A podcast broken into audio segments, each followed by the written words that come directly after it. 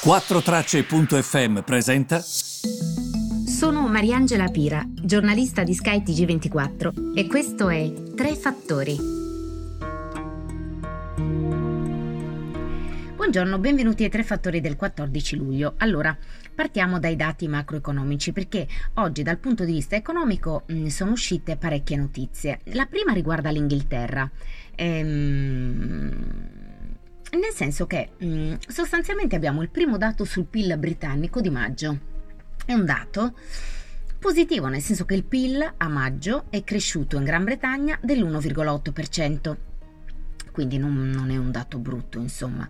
Ehm, l'unico problema qual è? Che le attese erano per un rimbalzo del 5,5% del PIL britannico. Però pensate alla Gran Bretagna dopo il lockdown come mm, a me anche questo più 1,8 ha stupito sinceramente. Comunque, perché vi dico che le attese sono importanti? Perché l'andamento del mercato, voi giustamente oggi guarderete l'andamento delle borse non stanno facendo bene perlomeno nella primissima parte della mattinata post apertura. Perché? Non stanno facendo bene perché sostanzialmente il mercato si muove sulle attese. Se io ho attese di una determinata crescita, per quanto alta e la Gran Bretagna fa meno rispetto a quelle attese, e le attese non le matcha, non, le, non c'entra quelle che erano le attese del mercato. Io posso anche fare un risultato pazzesco sul fronte del PIL, quindi per dire crescere del 3, crescere del 4. Se il mercato si attende che tu cresca del 5, ebbene non fa. Capito cosa vi voglio dire? Bisogna sempre guardare le attese del mercato, quindi la Gran Bretagna buona performance, ma non ha centrato le attese del mercato. Cosa succede invece sul fronte ehm, Cina? Tante cose. La prima riguarda anche qui dati, perché sono usciti i dati sul commercio cinese eh, relativi al mese di giugno, invece per quanto riguarda il PIL in Gran Bretagna è il mese di maggio, quello di cui vi parlavo. Cosa dicono i dati del commercio cinese a giugno? Dicono sostanzialmente che le importazioni, quindi quanto io compro, e le esportazioni, quanto io vendo agli altri paesi all'estero, sono entrambi cresciuti sopra in questo caso le attese del mercato. Eppure non è bastato, è come se il mercato forse stia di nuovo concentrandosi su Covid, perché comunque questi dati cinesi non sono bastati e il mercato sta facendo male. Mm, aggiungo un'altra cosa, rimangono sempre queste tensioni tra Cina e Stati Uniti e ogni scusa praticamente è buona. Che cosa è successo? Qui parliamo del mare cinese del sud, è il cosiddetto South China Sea. Ah vabbè, vi dico anche dov'è. Allora, avete presente la Cina? Ok, guardate Cina, la Cina al suo fianco, all'isola di Taiwan che le pertiene. Um, tra Taiwan e come possiamo descriverlo? Tra Taiwan e diciamo i paesi del sud-est asiatico tipo Vietnam, Indonesia, Filippine, ecco quello è il mare cinese del sud. Quindi la Cina ha sempre, come dire, diciamo, ehm, ehm, veramente allungato tantissimo la mano verso quel mare e mare, che ovviamente non è che significa mare che bello il mare mi ci sguazzo, no, mare vuol dire isole, basi militari, rotte commerciali, risorse energetiche e la Cina ha sempre detto quella parte del mare è mio. Ora, che cosa è accaduto? È accaduto che ehm, eh, la Marina Militare americana ha mandato eh, due portaerei in questa zona per condurre qualche esercizio. Eh, il 4 luglio è il giorno dell'indipendenza. Pechino era già lì a fare i propri esercizi militari, tipo dal 1 al 5 luglio. E, e, questo ovviamente ha creato non pochi problemi perché gli Stati Uniti col Dipartimento di Stato ieri hanno detto che quello che Pechino reclama su questa zona è assolutamente illegale, non è sua.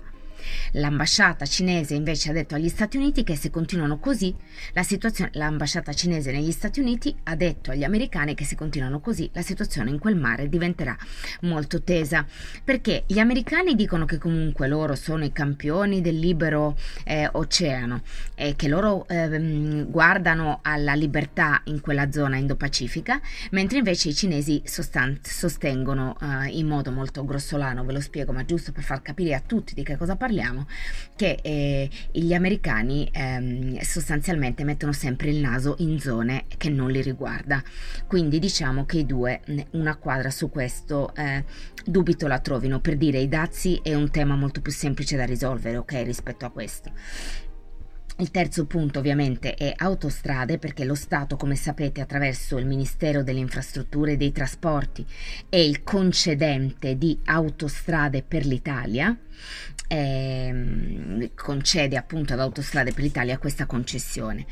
Quindi il tema ormai annoso perché ieri guardavo, sono due anni eh, che non si prende una decisione, cioè, due anni ad agosto, nel senso prendiamo una decisione. Comunque sapete che la spada di Damocle è la famosa revoca. E allora cerchiamo di vedere insieme in un linguaggio semplice di che cosa stiamo parlando. Ci sono due modi per dichiarare che questo contratto tra il Ministero delle, dei Trasporti e delle Infrastrutture, quindi lo Stato, e Autostrade per l'Italia, che si è fatta carico di questa concessione, ehm, ci sono due modi per interrompere il contratto. Uno è la decadenza, uno è la revoca. Guardate che è davvero molto semplice. Decadenza si dichiara quando si ritiene che il concessionario, quindi Autostrade per l'Italia, ha commesso un adempimento al contratto talmente grave da non consentire che questo contratto prosegua. Ok? Revoca Revoca significa che è lo Stato che dice io non ho più fiducia in te, quindi l'adempimento dal punto di vista legale non è considerato grave, ma lo Stato dice io non ho più fiducia in te, sai che c'è, opero la revoca di questo contratto. Sono due ipotesi, come vedete, alternative. Nel caso della revoca, qual è lo scenario? Quindi nel caso ultimo in cui vi dicevo, no? lo Stato dice io non mi fido più di voi, ciao ciao, e, e, per mia discrezione questo contratto viene eh, rescisso. Che cosa succede in questo caso? E, e Autostrade per l'Italia avrebbe diritto a un indennizzo pieno, cioè il valore di quanto ha investito e il valore di, non, di, que, di quello che non incasserà più perché gli stanno revocando il contratto. Nel caso di decadenza è diverso perché ehm, in questo caso c'è il danno grave da parte di Aspi che viene riconosciuto anche a livello legale e mh, l'indennizzo per aver appunto interrotto il contratto ehm, sarà diminuito, lo Stato non spenderà tanto perché anche Autostrade dovrà dare mh, il valore del danno di quell'inadempimento grave che ha creato lo Stato. Quindi mh, non so come dire, nel caso della decadenza lo Stato ne esce molto meglio come interruzione del contratto, cioè in quanto eh, almeno relativamente a quanto lo Stato deve spendere per dare un indennizzo ad Autostrade per l'Italia. C'è anche da dire che con il mille proroghe, col decreto scorso, ed è per questo che vi sarà capitato di leggerlo spesso, eh, l'indennizzo, il valore dell'indennizzo è stato molto ridotto in caso sia di revoca sia di decadenza. Eh. Quindi non è detto comunque che lo Stato debba spendere tanto in caso di rescissione del contratto. Ehm, la situazione, come vedete, è molto intricata, però spero di averla semplificata in modo che tutti abbiate capito.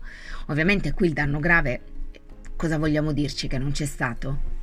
Eh, le persone sono morte. E io dico sempre, anche ai miei colleghi qui, è perché non è capitato a noi, è perché non è capitato a me che dovevo partire in Sardegna quella settimana e passare sul ponte Morandi. Però poteva capitare a ognuno di noi, a un nostro parente, a un nostro amico caro. Non possono eh, passare inosservate vite che vengono perse. Eh, ovviamente ci deve essere una responsabilità. E invece volevo anche aggiungere che sul caso della revoca cioè io dico, ma perché questi non trovano una via di mezzo? Vi faccio un esempio, non, da, non togliergli magari la revoca di tutta l'autostrada di modo che imparino dagli errori, togli la rev- mm, in, inserisci la revoca su quel tratto autostradale, quindi sul tratto dove si trovava il ponte Morandi. Non, mm, io dico sempre est modus in rebus, però vabbè, vedremo come andrà. Ci ritroviamo domani per tutte le altre notizie, vi abbraccio.